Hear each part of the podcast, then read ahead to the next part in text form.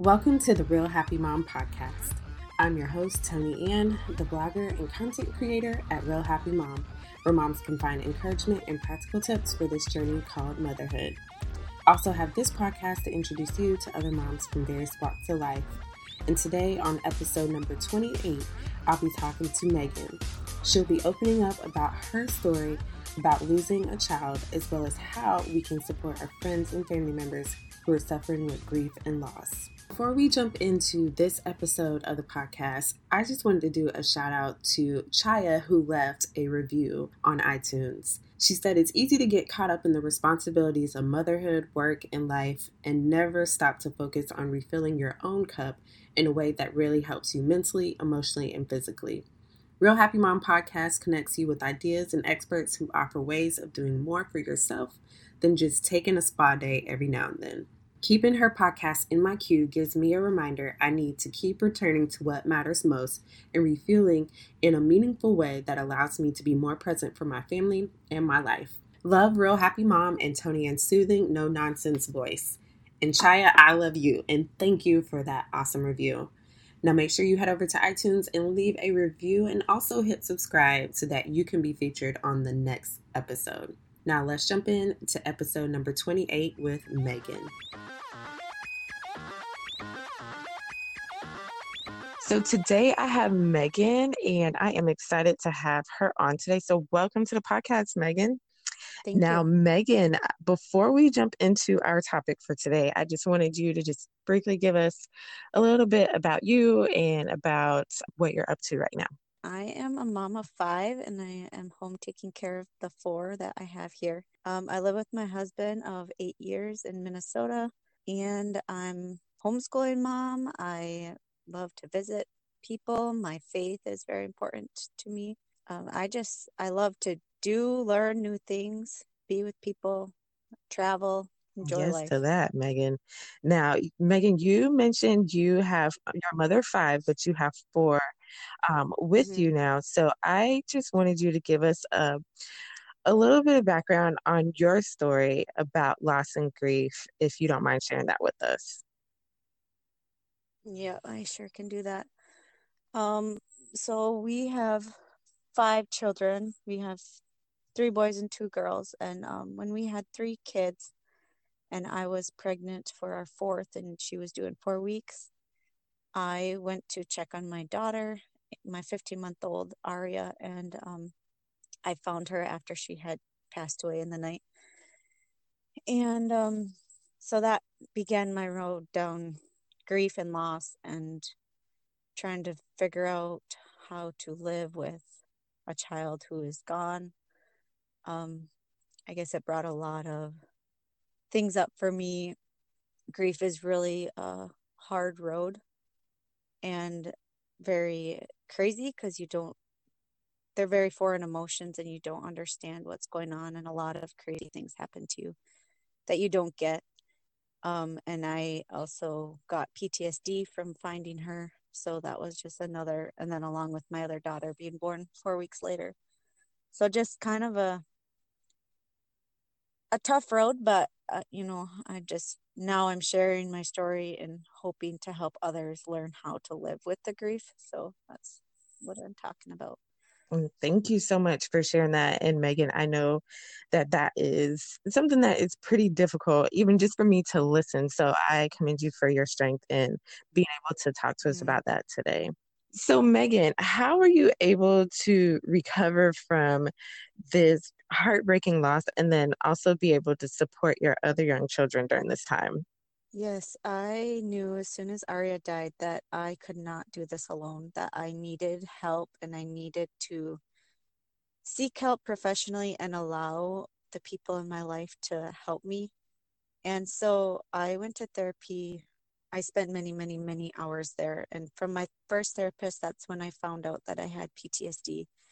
And so she sent me to another one where I began a therapy doing EMDR, it's eye movement and desensitization reprocessing.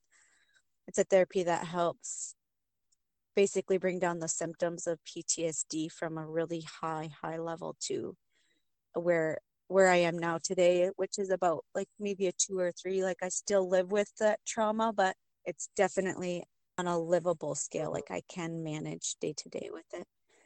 Um, but I spent many, many, many hours in that therapy sessions. Um, I don't even know how many hours, which I'm thankful for all the people I had in my life who helped me get my kids to babysitting and stuff. Um, so I did that, and then the support of people in my life, allowing people to help, being vulnerable and allowing the emotions of grief to be be there and facing them head on. I guess grief brings on so much crazy, crazy emotions. And you feel really alone because you don't know what's going on with you.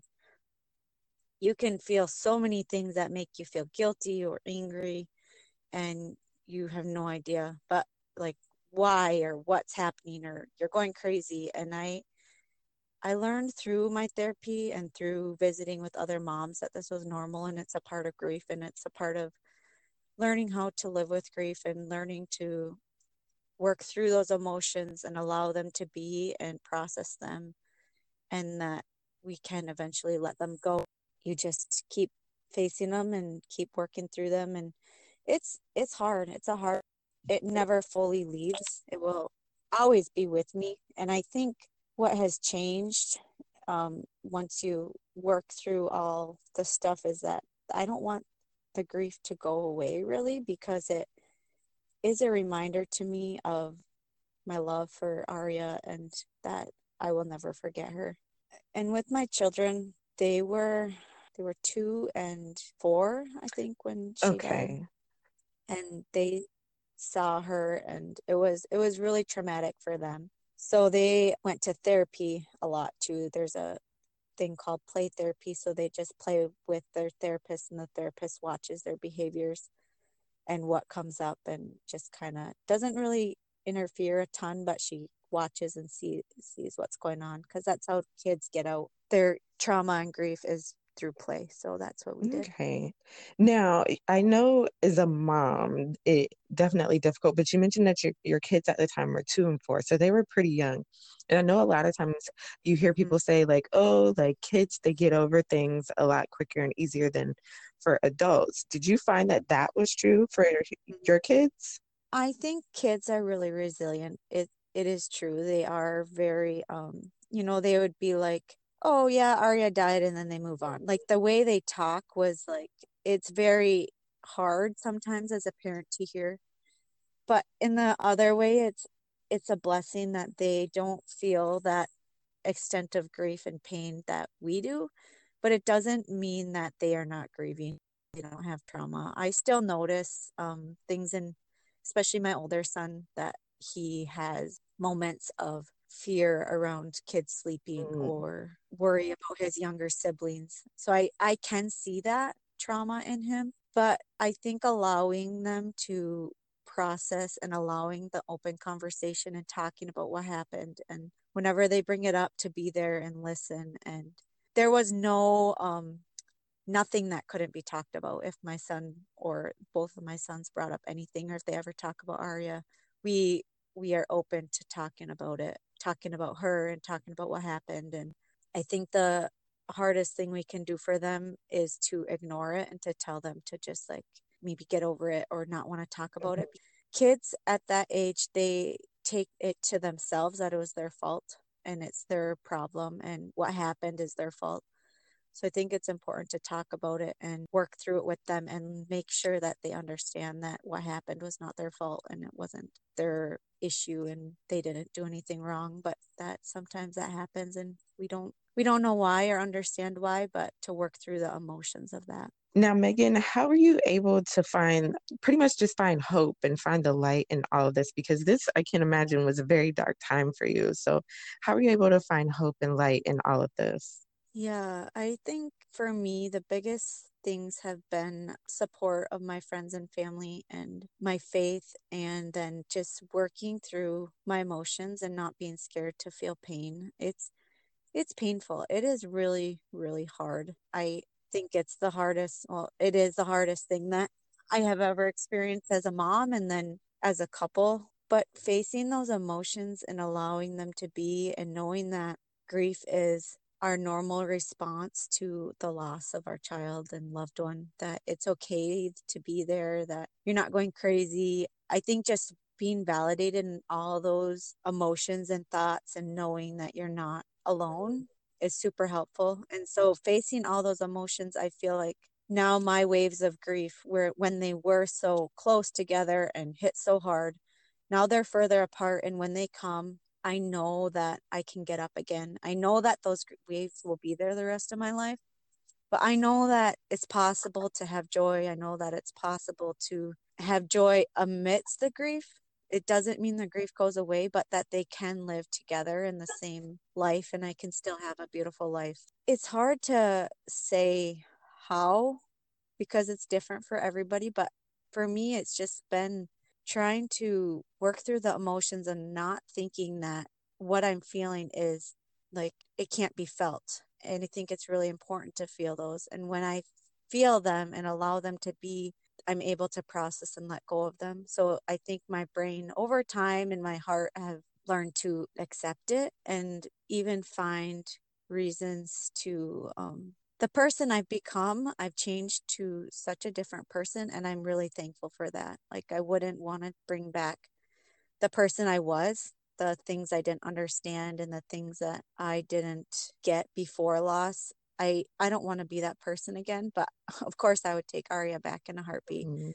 But the things I have learned about myself, about people, about life, that life isn't just only happy things. Like I know we all want to just be happy and only have good things, but those painful and hard moments are also beautiful in a way. And when we can be raw and beautiful and vulnerable with ourselves and with other people, it creates such deeper connections. It's possible to live with and find hope. It lives together. You can have grief and joy possible in your life and it's it's beautiful. It's okay that it's that way just help me to understand how someone going through that would feel. But I just want to step on the other side and just have you give us some tips on how, if we have a friend or a family member who's going through something similar that you've gone through, how can we support them during a time of grief and loss of a child? Yes, that is a question I've been getting asked a lot. I think the biggest thing to remember is we always want to fix something. We always, there's something, somebody has pain and a hard time, and we want to fix it. We want to help them. And there is just no fixing what has happened. There's nothing any of us can do, even as myself, a grieving mom. There's nothing I can do or say to fix the so called problem because it's not you know there is nothing we can do about mm-hmm. that. And i think the biggest thing is just being there and listening listening to them. Sometimes you have to talk about your story thousands of times. Like it might be many many times that and other people might think seriously can you just like get over it? And you know what? It it is hard. You can't you don't just get over it I think not fixing what's going on with them, but allowing them to express what they're feeling and what they're thinking without judgment and just validating them and speaking their experience back to them and saying that, yeah, that's really hard. Like it's, it is so powerful to just be with somebody and not try to fix their pain because the pain is there. And I think it helps a lot to just have somebody who's compassionate and who listens and lets you feel. And if you tell, like, you know, there's a lot of feelings that come up that people I think are scared of, like anger mm-hmm. and guilt, and all those feelings not only scare the griever, but I think they scare the people who are trying to support them. And those feelings are very normal with grief.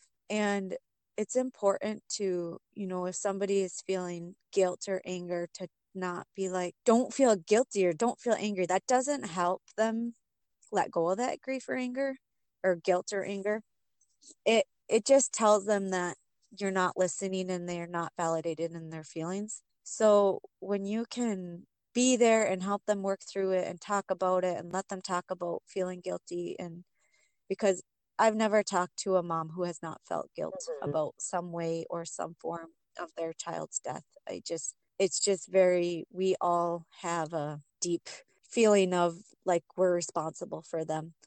So just being present and allowing them to express their emotions, checking in on them. Another thing is um, not saying, like, let me know if I can do anything for you, because that doesn't really help. And as a grieving mom, your brain is so in a fog and fried that you can't even think of what what do you need it's hard to even come up with something if you can think of something that you yourself can give freely because on another note that you it's really difficult to take something from somebody that they're not giving freely. Like when you're on the receiving end of help and gifts, it's already hard enough to be getting so much help. And then when somebody you can tell that they don't really want to help, mm. it's it's hard. So give from your heart and give something, maybe give three ideas that you can give. Like, okay, so this week I can bring food on Tuesday or I could watch your kids, and so you could you and your you and your husband could go on a date, or I could watch your kids, so you could go to the cemetery. Like whatever those three things or whatever they are that you can help, give them those options and say, let me know if any of them work for you, and I will be happy to do them. Something like that instead of just saying, oh, let me know how you could help, mm-hmm. how I could mm-hmm. help, because that's not very helpful, and usually you don't end up helping. So yeah. Now, you uh, mentioned um, a couple of things about what not to say, and I wanted to go through some of those because I know the big one is is oh, call me if you need anything. Let me know how I can help you because I feel like that's the easy way out because you know they're not going to call you. yeah, yeah, yeah. No, totally. It's hard to reach out when you are in such a hard and dark place. It's hard to reach out for help.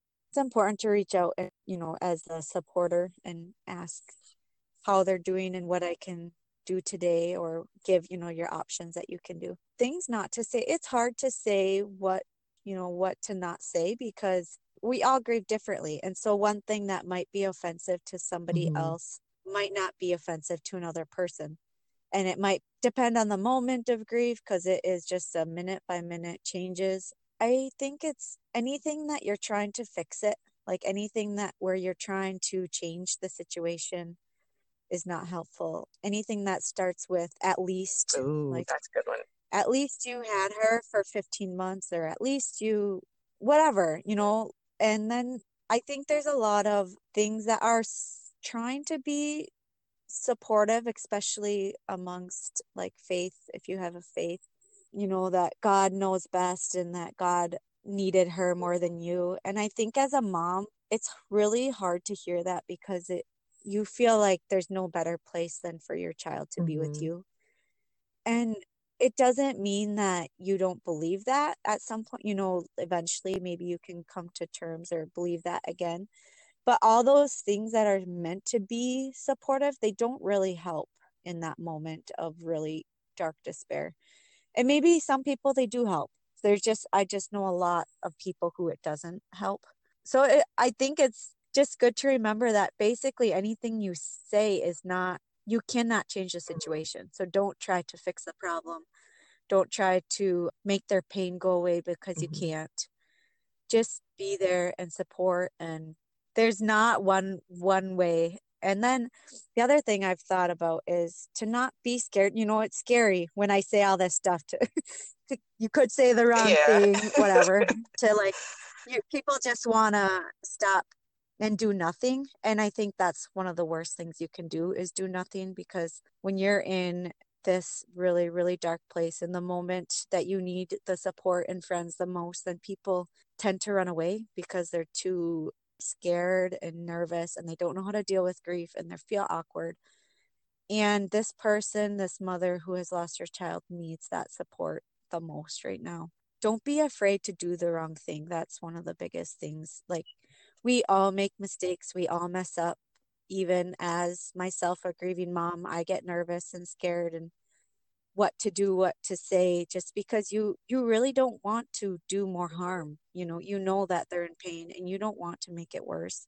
And there just is nothing worse than just disappearing. It you really need to at least show your love and support and don't be too afraid to reach out and to talk to them Yes. Now, you mentioned a couple of things, and it, it made me think about some things because I know for me, it's hard because I'm one of those people, I don't want to say the wrong thing. so I'm one of the ones that's like asking, Yeah. like, should I say this? Should I say not th- say that? Now, I just want to Yeah. know, like, would you find it helpful, or do you think that it would be helpful for grieving moms to just have someone physically there, even if they're not saying anything, having someone physically there is is that more helpful than, like you said, just even if they say nothing? You know, I think it totally depends on the person. I was around people a lot. I had a hard time being by myself, but then I would go in periods where I would get my depression and I didn't want to see anybody, so I stayed home for a long Mhm. time. But I went in spurts of that and I started to understand myself. So I think it's really, really important to communicate with that grieving mom and be like, you know, I would love to come sit with you. And I, I think that is a beautiful thing to go sit with somebody. I think it's one of the most honoring things you can do with somebody else is to sit with them in their pain. But not everybody wants that. Mm-hmm. Not every grieving mom is the same. So it's very important throughout all of this to communicate with them. Like, does this help you? Not in like a badgering way and like trying to bug them and get things out of them, but to communicate and check in and be like, hey, is this helpful if I just come sit with you? And feel free to say, you know, I I don't know what to say and I don't know what to say because I don't want to say the wrong thing and I know you're in a lot of pain and I just want to be here for you. I care for you and can I just sit with you? Like something like that. Just it totally depends on the person. So it's hard to, you know, give a one yes or no answer for that. Mhm. Yeah. No, what you just said was just beautiful. Like I I love that. I I could definitely say that. So thank you for for giving Yeah. me some tips and giving moms tips too because we want to be there to support our friends and family members, but some of us just don't know how to do it without, you know, being offensive or saying the wrong thing or just kind of Yeah. making things kind of spiral out of control even more. So I really appreciate you Yeah. giving us some tips on that and and giving us some things on what we could say and what not to say, of course, too as well because Yeah. um even though I haven't gone through that, I can only imagine how I would feel if someone said, you know, some of those things that you mentioned. So it, it definitely put things into perspective for me. So thank you so much for that. I really do appreciate it. Yeah, thanks for letting me talk about it because I think even so letting moms know that they're not alone with their grief, but also people who are in the supporting role, it it is a hard it's hard for everybody. We're all learning when it happens, when you're supporting and when you're grieving.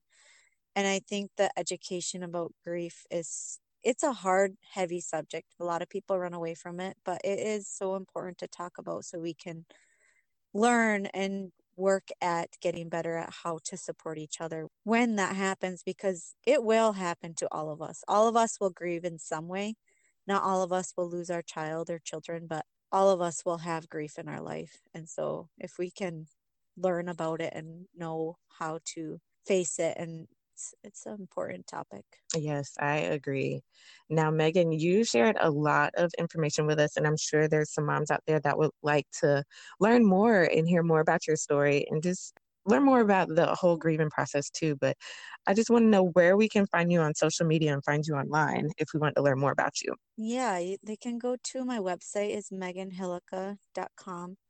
I do blog posts every week. I have an Instagram at Cultivated Family and Facebook. I have Cultivated Family page and I also have a Facebook group for grieving moms. It's called Living with Grief with Megan Hillica, Child Loss with Megan Hillica.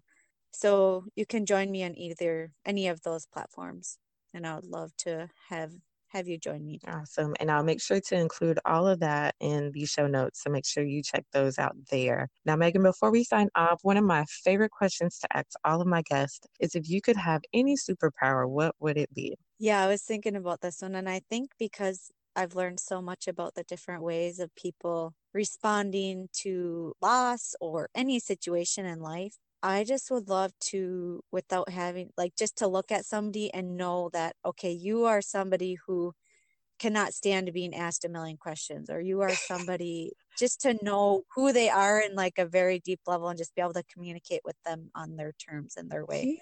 That I would just love that. That would be good. You could definitely get a lot more if you had that superpower. I agree with that one. Yeah. nice. yeah, because we all, it just fascinates me how different we all are in Mhm. every single person. And I just, I mean, it's it's fascinating maybe because I don't understand it all. So if maybe if I did that, then it wouldn't be so fascinating. But I just, I think it's amazing how we're all so different, and I would love to be able to communicate with people in the way they need. Nice. Now, So yeah, I like that one. Megan, thank you again. Thank you so much for coming on and talking to us. yeah. Thank you, I really appreciate it. Thank you for having me. Now that does it for this episode of the Real Happy Mom podcast. To find the links in the show notes, make sure you head over to realhappymom.com slash 28. There you'll find the links that Megan mentioned as well as a few others that will help you with support of your friend or family member dealing with grief or loss.